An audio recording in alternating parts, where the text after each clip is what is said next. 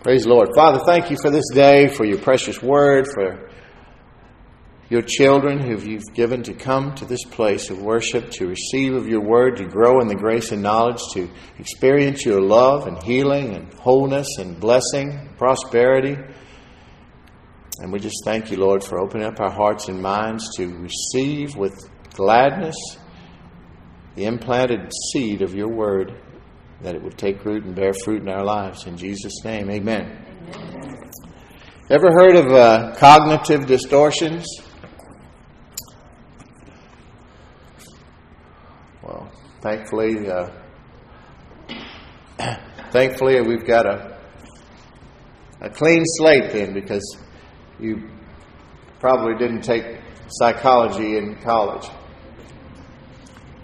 Some of us had to struggle through it. But there's a thing called cognitive distortions. And it's basically when the brain lies to you. and they, they just they give everything a name, you know. And uh, so cognitive distortions are thoughts that cause individuals to perceive reality inaccurately and then this negative outlook on reality is a factor in symptoms of emotional dysfunction and poor subjective well being. That's how it's described online, right? And then there's, they've got a million of them. Anything anybody does, they've got a name for it, you know. Just a few of them I listed here. I, was, I got to laughing and I started just writing some of these down. One's called filtering. And um, that's when you just see, no matter what's going on, you're going to pick out the negative aspect of it, and that's what you you seeing through that lens, so to speak, filtering. And one is uh, polarized thinking. So it's either it, people are really hard on themselves. It's either perfect, or they can do it to others too, groups whatever they're part of, or themselves. Anything they do, it's either perfect or an utter failure. There's no in between. You ever known anybody like that? Jumping to conclusions is another one. they don't like me. Don't, they don't like me. Just no matter what, you know. Oh, they just don't like me. You never know anybody jump to conclusions about everything. It's always a negative. Catastrophizing. That's the one that. That's one of the reasons I started talking to the Lord about these things. Catastrophizing or magnifying the negative and expecting disaster. And so, what do they get? Mm. Personalization. Everything's always about them or directed at them, whether it's the preacher or the boss at work or a coworker or some people talking at the water cooler, it's about them. Control. Some people uh, have to we have to control every aspect of everything we do of our lives. Otherwise, the sky's falling again. Fallacy of fairness. Always measuring everything by. They have a concept uh, of what is fair and right, and so they're measuring everything that they do and everything everyone else does by their concept of what is fair and right. And so they're always going to be disappointed because life isn't fair. understand? There's the blame game, blaming others for their emotional pain. You know, I've I've had a lot of family members that are dead now at early age, and uh, I can I can show you basically by knowing the Lord and, and not by judging, but showing you how they they crippled themselves because they blamed their life on somebody else. They never took responsibility, and it caused all of the pain and suffering they brought upon themselves, and it brought them to an early end. The shoulds, they hold others and their self to standards, and uh, they're always mad. the emotional reasoning people, they've uh, they. Uh, then there's the ones with the fallacy of change. I don't know how to explain to you emotional reasoning. You know that person. Fallacy of change. They expect others will change and and agree with them by putting pressure on them or cajoling them. I'll give you an example. If we send $150 in cash and other currencies to a nation that calls for our death and hates us, they'll, they'll change and they'll be nice and they'll like us. Global labeling, always being right, and then heaven's reward fallacy. And I'll talk about that more because I'm not going to finish with this today. heaven's reward fallacy is thinking that you're earning your way to heaven. It's religion will do that to you. And it's legalism, sort of, you know. But people that don't know God think that all, all uh, Christianity is that way. So they would put us into that category. But if you truly have a relationship with Jesus, that's not your issue. You don't believe that. You believe you Jesus earned it for you, and there's nothing you can do to make it any better. That God doesn't love you because you're lovely; He loves Him because He's lovely. But there's a lot of cognitive distortions in this world today, wouldn't you say? It is crazy. I mean, it seems like you know, just waiting for the candid cameras to come on. Sometimes it's like this. Not they can't. Not even they can believe that. But some people believe it because when you believe a lie and hear the lie so long, it sounds like the truth. I remember one of the ministers that I used to sit under would say, You're going to get so full of the truth that you won't be able to stand the lie. And I was like, mm, Okay. And now I get it. You know, it's just like everything is like clawing on the, scratching on the chalkboard you know, it's like, and you see the deception of the multitudes, and it doesn't make you any better, but it's just you just you just want everybody to know the truth. It's kind of like when you when you really get born again, and you're like, oh man, wait till everybody gets a load of this. Right. I got to tell everybody, and then they're not as excited about it as you are, and it's disappointing. and then you begin to suffer persecution. I always think about Paul when when. Uh, when uh, Paul lost his sight when he met the Lord for a time, and and he told him to go to a street called Straight, and and uh, he meets this guy called Aeneas, and anyway, he would pray for him, and and so when the Lord told Aeneas that Paul was coming, he was Saul of Tarsus. Then he's like, no, this guy's killing Christians, and he's coming here to do worse, and he was. he said, don't worry, he's I got a hold of him now, but I'm going to show him the cost of bearing my name. You know, and sure enough, he ultimately paid the ultimate price and was martyred, but uh, he paid a lot of uh, a lot before that, even you know. But uh, we're all going to suffer persecution if we desire to live godly, upright lives in Christ Jesus. And if you're not ever suffering persecution because you're a, a Christian, not because you're a complainer or a backbiter or uh, anything else that's ungodly. But if because you're godly, then if you're never persecuted for that, no one ever comes against you for that, then you might want to take a look at your faith. You know, you never bump into the devil, it's because you're going the same direction. Psalm 33, verse 6 says, By the word of the Lord the heavens were made, their starry host by the breath of his mouth. Everything, the heavens, the universe, the planets, the sun, the stars, and everything that we know and are made by God's spoken word. You know? And Jeremiah 10:23, which I quote often, says, "I know that people's lives are not their own. It is not for them to direct their steps." Jeremiah had a great revelation there. He came to terms with the fact that hey, we're not we're not supposed to be figuring this out, are we? We're not good at it. I get it. You're God and we're not. And we're not supposed to, we don't, our lives don't belong to us. And if we try to run them, we will make a mess of it every time apart from God. That's why psychology and philosophy all end up with the wrong conclusions. Collusions. They collude and come up with the wrong conclusions. Why? Because some of the stuff, like if you read about all those aspects of the filtering and the polarized thinking and the cognitive distortions, wow, that's, that's very bright. And yes, those are real things. Well, it's not a disease.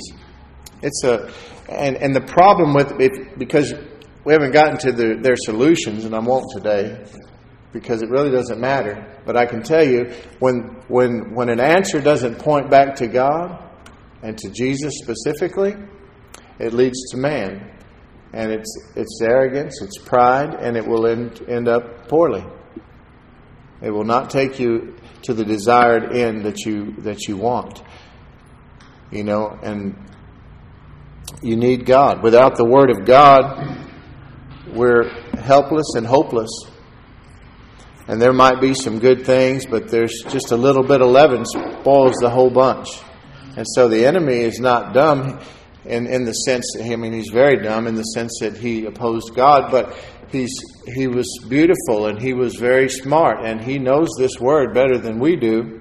And he will tell you a lot of truth. And just like he did in the garden, you know, he didn't start out by by agreeing uh, or disagreeing with God completely. He he added that later, you know, and then he made it look like God was withholding something from them, and he got them to doubt God's goodness and His love for them, and that's how he deceived them, and that's the same thing that he's doing to the world today. Psalm 33, verse 6 says, By the word of the Lord the heavens were made, their starry host by the breath of his mouth. So when we receive the word, the same creative power that created everything is becomes available to us. And God made us in his image, so we're creative beings as well. The spoken word is very powerful. I think it doesn't take you very long to be uh, be discipled as a Christian to learn that hey, there's a big thing to these words. Words mean something, and uh, so, and everything you say is in seed form, is like spitting watermelon seeds, you know? Except not all of them are watermelons. Everything is a seed because, and God made everything in seed form, and in, within that seed, He put what? Creative power to reproduce after its own kind. So, if I'm eating watermelon and I like it, and I want some more, I just take the seeds out of it and I can go put them in the ground and if I take care of the garden, I should be able to get some more watermelons out of that. But not tomatoes, not cucumbers, because every seed is going to reproduce after its own kind. And it goes for the same with what we speak. It's like you got you got God's angels sitting here and fallen angels over here. And they're both waiting to be empowered by you. The devil has no power except what we give him. He's already been defeated and all he can do is hope to deceive you into doing a little creating for him. Because you're the one with the real power. Jesus sat down, he gave his power to the church. And now, if the enemy can trick you into believing that, well, there's no real God, or there's no hell, or some of that stuff in that Bible doesn't apply, or it's just an old book written by men about God, and it's not relevant for today, and God has evolved, or here's the real God, or we're all good, we're all going to the light. All that stuff is really from the devil. I'll go further than that. Half the, well, all the religions other than Christianity, and then a great many who do Jesus plus, or Jesus but not necessarily Jesus as God, they're just as much a cult as every other religion of the world. Yeah, I don't care if uh, you're one that runs for president.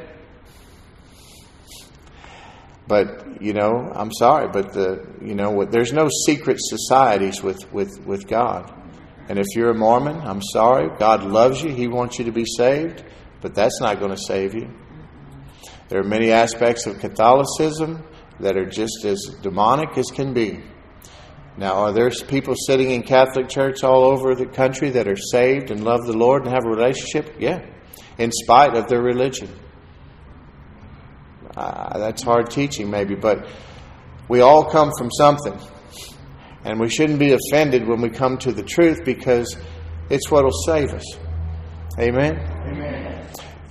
The point is, that same power that created everything comes to us when you hear it, even today. We need to be hearing it and expecting good from God. Romans 12 2, um, Paul beseeches us, or basically is begging us, I appeal to you, therefore, brethren, by the mercies of God. In other words, I just laid out all the wonderful things that God did and how He and how the Jews have been set aside for a moment so that you could be grafted in to the to the to the olive tree, so to speak. But watch out, since he since he didn't uh, fail to cut off the natural branches, you don't think he won't cut off the engrafted branches if you don't continue in faith. And God has done all these wonderful things just to arrange to get us into the kingdom of God, into relationship. So, because of his mercies, I I uh, beseech you to present your bodies as a living sacrifice, holy and acceptable to God, which is your spiritual worship, your reasonable sacrifice, the King James says. Do not be conformed to this world, but be transformed by the renewal of your mind, that by testing you may discern what is the will of God and what is good and acceptable and perfect. So by the word of God, your mind is renewed, this soulish realm that has been misprogrammed by the world and now that your spirit is born again and sealed with the, with the mind of Christ and knows this word and is always in agreement with God, we just need to come into agreement with it as well. But we need to keep this word ever before us. We have to get it in us because he says the Holy Spirit's going to come. It's good that I'm leaving. Jesus said, Now, Father, will send the Holy Spirit, the promise, and he will be with you all the time. And he will teach you all things and he will remind you of everything that I've said. Well, if we don't know what Jesus said, how's the Holy Spirit going to remind us of what he said? Do I need to remind you of this? Somebody tell you once in a while? And you say, Well, I never heard that before. How can you remind me? So maybe you need to tell me, but you're not reminding me because I've never been told that before.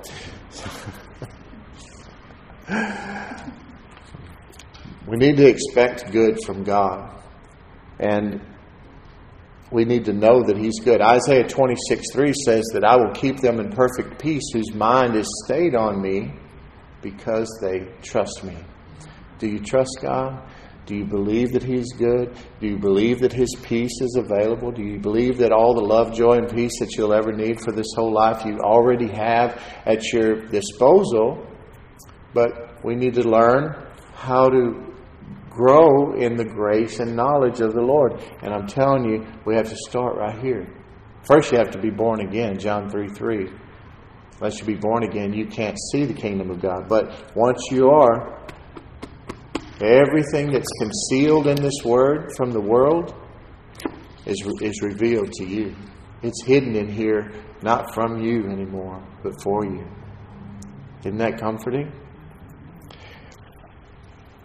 Isaiah 55 11. I just wrote, and I have a bunch of scriptures here, and I just kept piling on, and you know, I ended up with like five pages. Thank God I only brought you one. Amen. So it'll be a series. Isaiah 55 11. And I put this out of the King James because it seemed, it captured it. So shall my word be that goeth forth out of my mouth. This is the, this is God speaking. So shall be my word that goeth forth out of my mouth. It shall not return unto me void or empty or without accomplishing its purpose, but it shall accomplish that which I please, and it shall prosper in the thing thereto I sent it. God's word will not return void. This book is alive and active. The Word of God is alive and it is alive in you.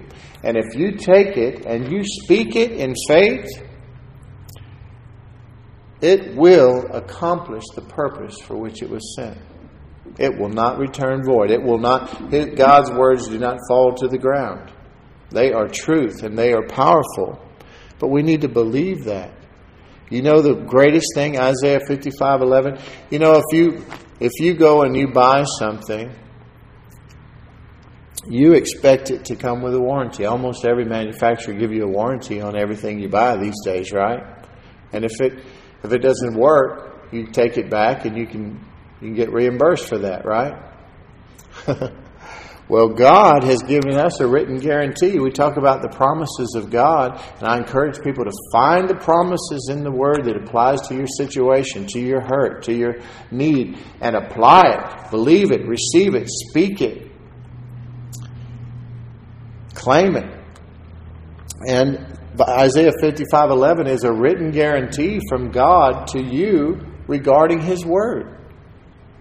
So you mean he's saying that if I find the word that applies, by Jesus' stripes I was healed, and I apply it to my life, and I believe it, and do not doubt. Jesus said, Believe when you pray that you have received what you pray for, and you will have it. So it seems backwards, but I submit to you the kingdom of God is a kingdom of opposites. Jesus said, Thomas said, I believe. Now that I've seen you, I believe. Remember doubting Thomas? He said, I won't believe until I see him alive and I see the holes in his, his hole in his side and hole in his hands and feet. And then Jesus appeared and let him see. And he said, Here, put your hand in there. It's me. He Said, my Lord, my God. He was saved right then. You believe in your heart, confess with your mouth, you will be saved. He was saved right then. But he needed something more. What did Jesus say? You're going to go, you guys are going to go, you're going to preach in Jerusalem and Samaria and all the parts of the world, everywhere. But don't say and do anything until you receive the promise that my Father promised. They needed the baptism of the Holy Spirit. And even though they had been with Jesus for three and a half years, they saw him do great and mighty things and they knew his truth because they had heard it firsthand. They knew how to preach, they knew how to teach. He had given them authority over the works of the enemy. and They'd gone out and healed people just like he had, and they were blessed by this. And he said, Don't try it now. Wait. Wait until you see, receive the baptism of the Holy Spirit. And they got it that 50th day, the day of Pentecost. And uh, then they turned the world right side up. Just a few people started that day, didn't they? John 6:63, Jesus, because that's the old covenant, Isaiah 55:11, that promise, that guarantee from God. Look what Jesus said in John 6:63. The spirit gives life, the flesh profiteth nothing counts for nothing. The flesh is nothing.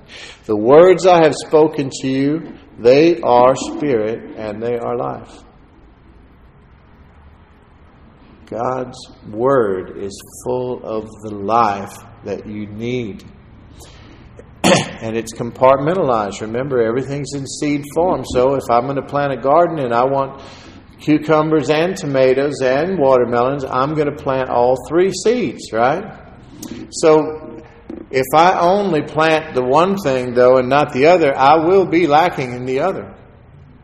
And it goes for us as well. We might, you know, you might be a, a prosperity person, you know, uh, and thank God, because if you're not a prosperity uh, preacher or believer, then, then you really don't understand the kingdom of God, because God says, uh, there, as long as the world is here, there's going to be seed time and harvest, and, and everything's in seed form, and that's how he gets provision to his children. So we sow, we help to uh, cause the kingdom to be expanded and grow, and, and we sow into good ground, and, and then we have expectancy wrapped around that seed because he's going to bless it every time.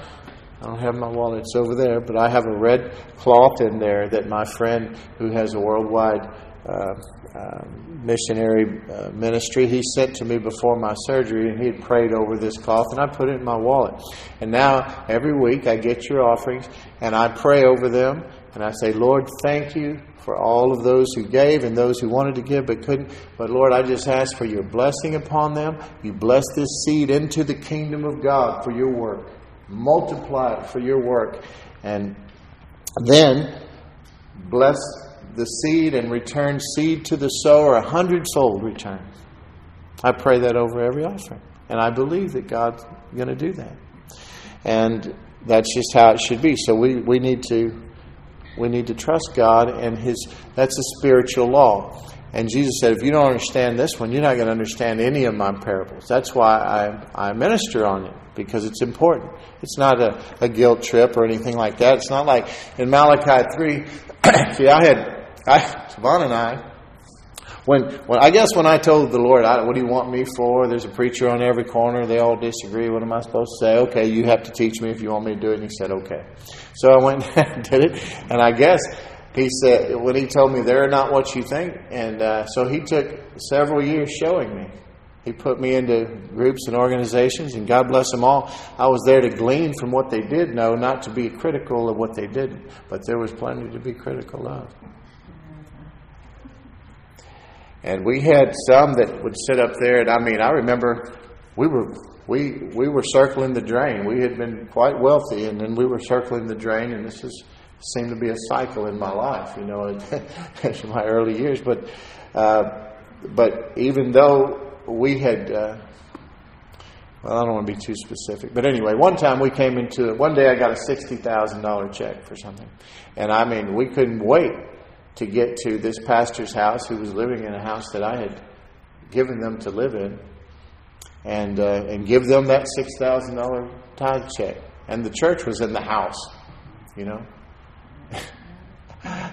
but the same minister would preach if, if some of you don't start doing more, God's going to bring hardship on you, this and that and the other. And when I told him we were really struggling and I didn't know if we could please pay the bills in the house or pay the mortgage or would it be possible, and he came back and told me, uh, we were at a conference in Florida, he told me that God told me I shouldn't have to. Okay? This is the kind of stuff. And then went from there to another organization that sort of fought over me, and uh, and uh, and then and then they elevated me up to this lofty position, and uh, but they, they would minister the same thing from the pulpit, not directly to me, but say, you know, if you don't give, uh, God's going to bring, you know, take it out. God's going to get it one way or the other. If you don't give, He's going to take it out in doctor bills. Your transmission's going to fall out. Something like that. These are the kind of teachings that are prevalent in the body of Christ. Not only that, but I did, you know, I mean, I, I had been out there in the world for a long time, and I ain't much I hadn't seen, ain't much I hadn't done. And I was shocked when God began to show me that what He said about it's not what you think, they're not what you think, uh, by some of the things that I became privy to almost immediately about, I mean, we were, there were times when we were hiding people in our church who were on the, running for their life from preachers whose entire congregation would have would have killed them had they found them. These are cults, and and also of situations where the minister was abusing everybody in the in the congregation, sexually, financially, and every other way. And I I was shocked, and I mean it took a lot to shock me. I used to be the kind of man, nothing you can tell me is going to surprise me, and I was surprised at some of the things, worse things. But this word is what we need. Everything that seems good or godly is not. And everything, I don't care whether I tell you or an angel from heaven, is what Paul says. If I preach a different gospel than what is laid out in this book, then I should forever be accursed. And, you know, to take advantage of, of uh, the, the sheep that God has put in your care, I can't imagine a, a more severe punishment than what may come from that. But I don't even know where I got off on this, but I'm talking about how important the Word is and how deceived the world is. And you see, and then, like you know, simple things like the letter that I wrote, read to you that came from a very a place of, of of care and concern, but it didn't come from a place of faith. You know what I'm saying? I mean, and I understand. And then there's there's things that take place that you know you might have to you know you'll get pressure from local authorities, and plus if you've got a huge congregation like that, ninety percent of them aren't saved anyway. So, you know, I, I, get it. I'm not judging. I'm just saying, where was the Where was the mention of Jesus? Where was the mention of faith? Where was the mention of healing? Because that's what the church is for. Uh, ministers are called to raise the body of Christ up to the fullness of Christ so that they can do the work of the ministry. You know? So something should be going on here and in every from behind every pulpit in the nation and in the world that's encouraging and inspiring you to say, "Hey, you know what? I'm going to I'm going to give God a try on this." And and you know, especially like on the giving, and I'm not it's not a fundraising drive or anything like that. I'm just saying, but that's the one thing in in the Bible there God says, "Try me and see." We're not really supposed to test God, but this is the place where He encourages people to test Him. See, it's talking about giving. He said, Test me, try me here, and see if I don't open the windows of heaven and pour out a blessing for you that is too big for you to handle. Can I just share one thing? Please. I have a pastor friend from Liberia. Yes. And his, when the Ebola was going through there, killing everybody, their neighbors, their friends were dropping left and right. They were in prayer in their church and nobody in their church was affected, and people started coming to their church. Yes. Because ooh, it gives me goosebumps because the me people too. inside the church. And that's right, and, and that's that good. the kind of thing that we need to be talking about. For sure. Yeah. John G. West was a great minister. I've got a a book. It's one of those that's so intimidating that you don't read it because it's like I want to get to that one of these days.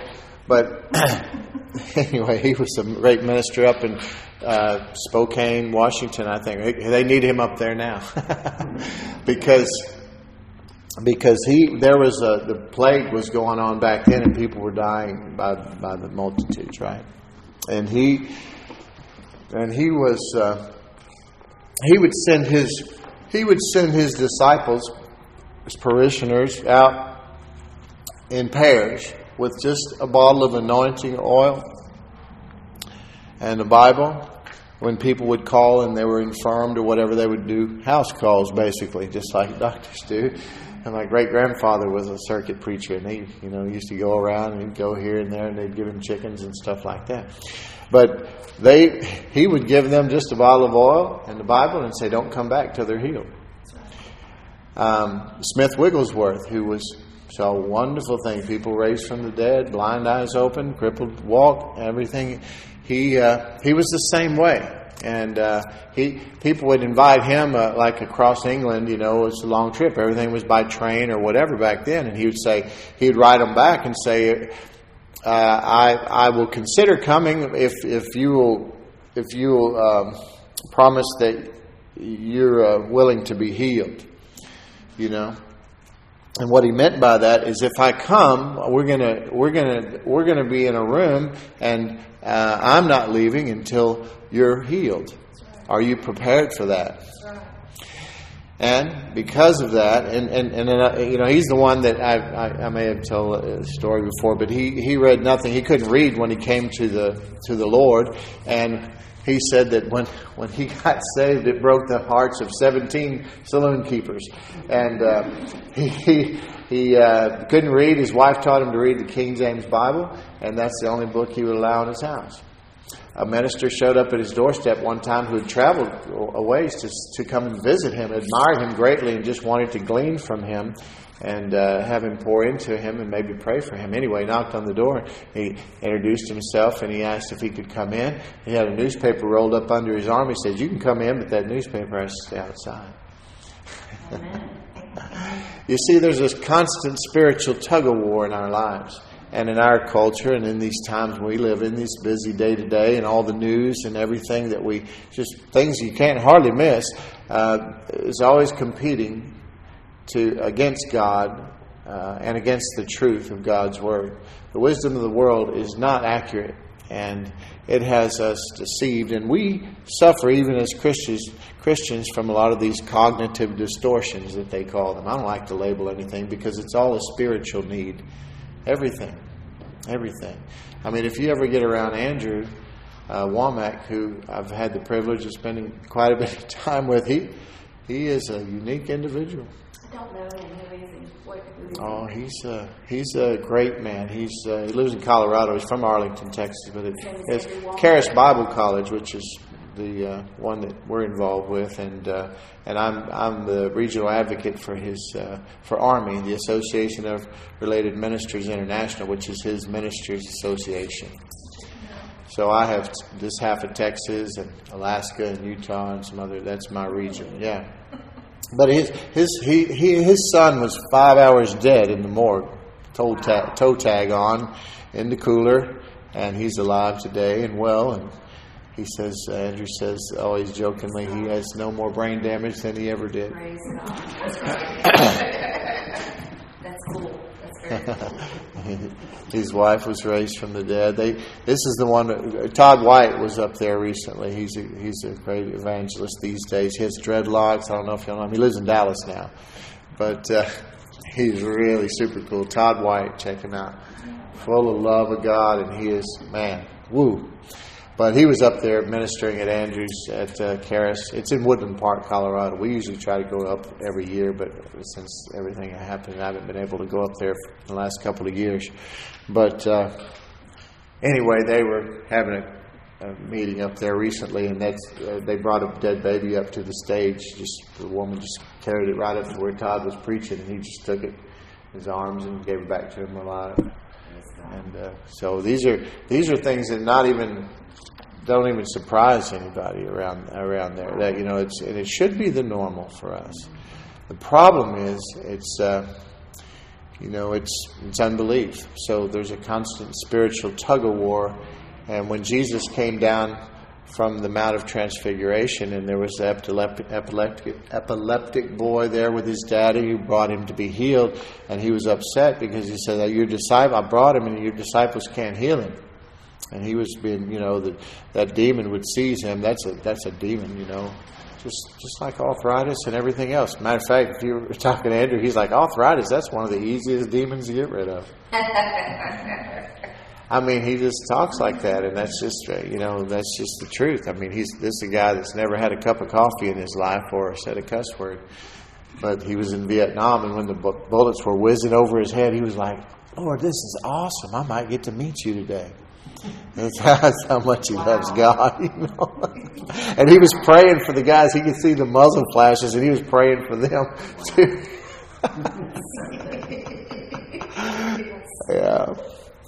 There. oh, where was I? Hebrews four twelve. For the word of God is living and powerful and sharper than any two-edged sword, piercing even to the division of soul and spirit and of joints and marrow, and is a discerner of the thoughts and intents of the heart. The Word of God is what helps sort out these cognitive distor- distortions. Without it, we can't. That simple. Why? Because you're starting with the wrong baseline. You know? If you if you go to build a house and you you start you put the wrong the corner stone eight inches off, that whole house is going to be off. There are scientific truths that they knew for many, many years until Einstein came up with the, the new formula. They changed everything. You know, the theory of relativity. Every, I mean, and, and they'll change again. I guarantee you, global warming is not what they think. And the arrogance of man, first of all, even if it, the, to think that we're the ones that can fix everything. You know, to have these children terrified that the world's coming to an end, and so now they're embracing suicide and all kind of other. See, all the other demonic stuff attaches itself once there's a lie. You build on a lie, and now there are there are people, there are young people, beautiful young people who would kill you over an animal or a tree or the right to kill a baby when they're this far along. And it's all because this is all messed up. Their soulish realm has, is broken, it's fractured, and they need the Word of God because this is the only truth that's going to combat the lie. So the Word of God is alive and active, sharper than any two edged sword. Why does it mention that it's, let me say? Piercing even, like, when you, uh, it, it can even do this. If I tell you something can even do this, that means that, that this thing I'm talking about is a big thing for it to be able to do. You know? I'm trying to tell you how great something is, and it even does this, right? That's a big thing. Oh, wow. Well, it's saying it can even piercing to the division of the soul and the spirit. Why is that hard? Why is that important? Because sometimes we think our thoughts are from God and they're not. Our soulish realm, our mind, our will, our emotions, our personalities, we think something's good and sometimes it's not God. This word will help to divide that rightly for you, correctly divide that, and to help you get straightened out, which is God's goal. Without it, only deception. And I know people who have built their lives on such lies that now you can't even approach them about it. And what have they done? Some of them just hate God and openly, but others have found churches that agree with the lie. And it's not a church, not the real church, but they are comfortable enough because they found enough like minded believers or believers in their way to make them feel okay. Because that conscience has really, really bothered them for a long time until they found the their itching ears found the minister that they needed to tell them what they wanted to hear. And that's what God says was going to happen in the end times. It's all written in this book. So, whenever the word comes, whether it comes to, to our spirit, our soul, or our body, it's going to do us good if we allow it. That's God's promise, that's God's guarantee. But it depends. It depends. Let me read this scripture to you. 1 Thessalonians 2:13. I'll read it from the NIV. And we also thank God continually because when you received the word of God, which you heard from us, you accepted it, not as human word, but as it actually is, the word of God which is indeed at work in you who believe. So he's speaking to a group of believers who have received Christ, who have received the Word of God, and he's, he's congratulating them because, first of all, these are the requirements, and he's congratulating them that they received it as God's Word and not as Word of a man. And that's the first thing that we have to do. We must receive it as God's word, not man's. And then, secondly, we have to receive it in faith. We have to believe it. That's what he said. It says, the word of God, which is indeed at work in you who believe. Not, it's not at work in everybody, even though it's always the truth. It doesn't change. But we have to, there has to be a faith response, doesn't there? And then the third thing, it, it, then, then once we believe it as God's word and not as man's word, and then we receive it by faith, then it performs or does what God desires it to do, which is good. God is good, devil is bad. So the thing is, but do we believe it? Do we trust God with that? Because without those things, it, it won't. I keep them in perfect peace, whose mind is stayed on me because they trust me because they love me. But also, there are moral requirements for our lives, and this is this is where it can get a little touchy sometimes because the church today has been taught that it's all about grace and there's no requirements of them. Well, you you have a relationship, you have a friendship or an intimate relationship or a marriage that is one sided, and you tell me how long and how well that works. And you tell me that you're fulfilled in that, and you tell me that it's not hurtful to that other person. And I'm going to I'm going to be amazed if you can prove that to me because I know because of the word of God that it takes two. And in this particular case, I'm talking about God and you. You can learn a whole lot from me. Thank God. It's nothing special about me. It's just that I caught on fire for God when I found out how much the devil had used me in this world, and I hated him for it, and I asked God to help me. I wanted to fight for him. I wanted to know the truth. I wanted to take what's left of my life and do good with it. And he called me to to share his word, to be the conduit. So, inasmuch as I have come to know him and to and to know his word, I can bring you that far. And that's a good thing. but there are moral requirements in our lives.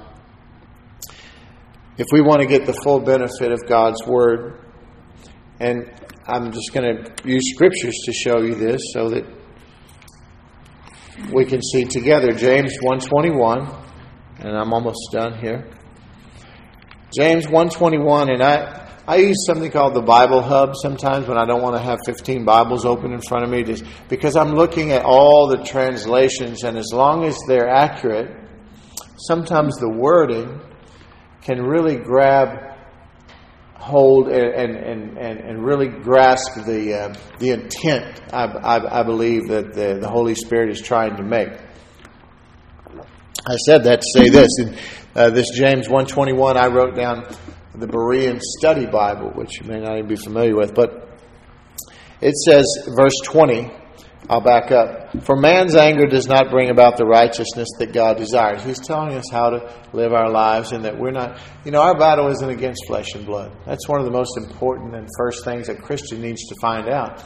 As long as we're getting mad at people and holding them accountable and judging and being bitter, it's going to hold us in prison. And we, that, that right there hinders our prayers and it's going to stop the, the flow of what God is trying to do in our life, the light and the love that He's trying to produce in our, in our hearts. Okay? So he, James is explaining this that man's anger doesn't bring about the righteousness that God desires. Verse 21 is where I was going. Therefore, get rid of all moral filth and every expression of evil and humbly receive the word implanted in you, which can save your souls. Then he says, Be doers of the word and not hearers only, otherwise you are deceiving yourselves. So if you if you are if you're receiving this word and you're shouting and saying amen and then you walk away and go do the same old thing that's opposed to what you just learned, then you're just deceiving yourself if you say that you are a true disciple of Jesus. Jesus said, If you love me, you'll abide in my word. That means just remain in my word. You'll you'll you'll keep it ever before you. You'll and as as you grow in it, there's all levels of Christians from baby infants all the way to toddlers and on to uh, to, to full adulthood, and, and and we want all kinds. We want everybody. We want those that are just looking through the window to see if if I go in there, is they, are they going to hurt me? Like that church I grew up in, you know. We love them too. We want them to come on in, and we want them to see that hey, this isn't going to hurt. It's just it might rub against some of the rough areas of your life, but God's just trying to smooth it out for you if you let Him. but uh, so, what what does the Scripture expound on? First, put away filthiness and wickedness. That's just that just should go without saying. But when you come to really know the Lord, one of the things that that got a hold of me when Jesus got a hold of me is I, I didn't want to, I, I, and I found out he had a soul like I do, a mind and will and emotions, and he, he can be hurt. You know, I, I'm like, Lord, I don't want to do it. I, my whole life has been offensive. It's been offensive to me. I know it's been offensive to you. I don't want to hurt you anymore, and I don't want to misrepresent you. And I see what you're saying. You know, He took me on that journey and showing me uh, how sometimes ministry is ministers are not His and so forth, things like that. I know that must hurt Him because it's hurting His people. You see, and I said, I don't want to do that. I don't want to. I don't want to be the one to to. Uh, to do more harm than good. You know, I know one guy that his his pastor said, "Yeah, he's brought four thousand people to this church, and then he offended every one of them with his life." you know, I don't want to be that guy. uh, first of all, that's not who we are anymore. If we're born again, we don't have that corrupt nature of Satan in us anymore. We have the nature of God. So we should there should be something an unction calling us deeper into something better, right? We should want to shake off some of that old stuff. And second of all, it it hurts our witness, right? And um, anyway, for those reasons, I, I wanted to be better, and so we should get rid of those things. God will God will change your language. He will change your your your your mouth. He will put a guard over your mouth. You might have to pray for years. Lord, oh, dang it, Lord, just sew this thing up, Lord, until I get it right. You know. And the second thing is to humble yourself. He says, humble, humbly receive the word implanted in you. There's that part again. You humble yourself and you receive, and then the word which is implanted like a seed will take root and bear fruit, like I always say. It's simple. Simple, simple farming. Don't listen to Mike Bloomberg about this because it's not as simple as he says, because we know that it, it requires more than just, uh, you know, because today, I mean, if it's like he said, we, we dug a hole and, and I planted the seed, and uh, now you don't have to worry about it anymore. You'll be perfect from now on, right? Okay. So it's not that simple because we have a part to play. We have to tend that garden. We have to keep the weeds out. We have to watch out what goes in these eyes and ear gates, and we have to keep watch over what we're using our words to create in our lives. We're creating our future today with the words that we speak. And we have to really believe that and get a hold of it. And so, if that's the case, what do we always want to be speaking? The Word of God. I was just uh, affectionately joking with somebody earlier. Somebody, somebody's sick, and we say that a lot, don't we? So and so's sick. Please don't ever stop there again. As of today, if you get nothing else out of this, don't ever stop right there. But, but God. I mean, we're, this isn't Christian science. We're not going to deny if somebody cuts our arm off that's not my arm. That's not Christian or science. Of course, we understand things try to come against us. It's not against the law to, to mention it, but we don't want to glorify the devil too much. We want to move on past that and say, but by Jesus' stripes I'm healed. But no plague shall come nigh by my dwelling, nigh my dwelling. The Lord rebuke you, Satan. Get your hands off my wife. Get your hands off my family. I sat with Tavana this morning. She had to work today, but you know we sat there, and as we had a cup of coffee, I read I read fifty scriptures on healing out loud into our into our environment. I created an apostolic environment in our home over my wife, a covering of the Word of God. And you know what? That blesses her. She feels safe. She feels comfortable. She loves that because she feels like she drove off to work in the arms and the shadow of God's wings, you see. And her husband did that because that's my job. You know, we need to take these things serious, not as a religious thing, but as a relationship. Why am I excited about it? Not because I did anything, but because God in His wisdom has taught me that that's what I'm supposed to do. And when I do it and believe it, that His Word is not going to return void, then all that Scripture is out there. It's a covering, it's protection, a guidance, a, a healing, and provision, blessing, prosperity. And you know what? Tavana gets to work and she got all these little girls working under her, and she's always telling them, "You need Jesus." And she, you need to stop that, and you need to quit saying this, and you need to do this, and Jesus loves you. She's doing her own little thing, you see.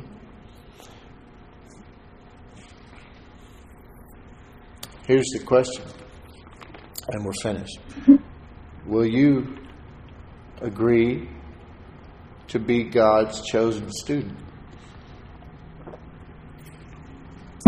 What does that mean? Psalm 25, and then we're done. Psalm 25. Uh, verses 8. Start with verse 8 at a few scriptures. Psalm 25, verse 8 and 9. The voice of the Lord shakes. No, that's the wrong. That was Psalm 29. Psalm 25. Okay, verse 8. Good and upright is the Lord. We can all agree on that. Amen? And then there's a semicolon. He wants to expound on that statement. He says, Therefore, because he's good, because he's upright, therefore he instructs sinners in the way. God is so good and so upright and righteous. He loves you and he wants to instruct you and me in the way. Remember, Christianity, before we had it named Christianity, was just called the way. Verse 9 He leads the humble, not everybody, not anybody. God selects His students. And He has some requirements, believe it or not. This is not legalism, this is a pure deal fact. I've never seen the Holy Spirit work with someone inside of their pride. He will work with us to overcome it.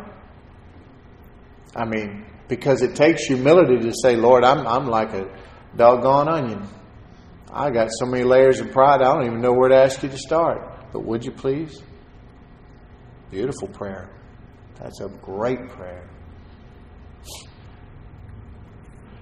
He leads the humble in what is right and teaches the humble his way. His way is perfect. His way is powerful. His way is love, joy, and peace. Come to me, all you who are weary and heavy burdened, and I will give you rest. Go to verse 12. Who is the man who fears the Lord? This is a reverent awe and respect for God, not a fear of punishment or judgment. You never have that from God. He punished Jesus for your sins. Okay? That makes us love Him more. Who is the man who fears the Lord, who has this reverent awe and respect for God? Him will He instruct in the way that He should choose. Isn't it nice to have God be choosing our way and our path? He says, Your word is a lamp unto my feet, a light unto my path. Then I love the promises in verses 13 and 14. His soul, talking about yours, this student of his who God has chosen because he has humbled himself and come to him. He's, he's teaching him now. He's, I'm going to instruct you in, in the way and what is right and, and, uh, and the way that you should choose. And then verses 13 Your soul shall abide in well being and your children too included. Look, he, he, he's not he's not just going to bless you. His soul shall abide in well being, and his offspring shall inherit the land. You're never going to outgive God. You take a step toward him, he'll run three towards you. Look at the look at the story of the good Samaritan. When the when the boy basically asked his father to drop dead and took half his inheritance before the dad died, which was against the law. He should have had it. He could have had him stoned at the city gates because he was rebellious. That was one of the laws. Instead, he gave him the money. He went off and spent it on hookers and drinking, and and was in the pig pen, working for somebody in that country he had gone to and nobody would even give him the pods that he fed to the pigs. And he was heart hungry, and he said, "I'll just go home to my father and ask if I can just work for him, be a servant. I won't ask. I don't expect to be a son anymore." But when he came home, the father was watching for him.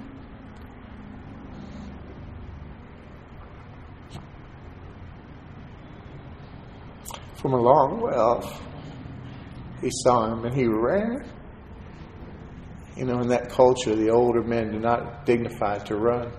He had to pick up his thing, ran to that boy, and he embraced him. He put a ring, a signet ring, that's authority. Put shoes on his feet. Remember when Moses went into the presence of God? Take your shoes off. You're on holy ground. Put shoes on his feet. Give him the robe. Kill the fatted calf. Let's party. He was dead and he's back. God loves us and he wants us to know him, to come to him, to learn from him. He gets so excited about being in relationship with us. It's what we're created for. And when we get excited about it, which we will if we believe that He really means us well. He's not trying to take anything from me. I never knew anybody that came to the Lord in truth, in relationship, not religion. I've known people that have been hurt by religion and religious settings and, and wrong doctrine, you know.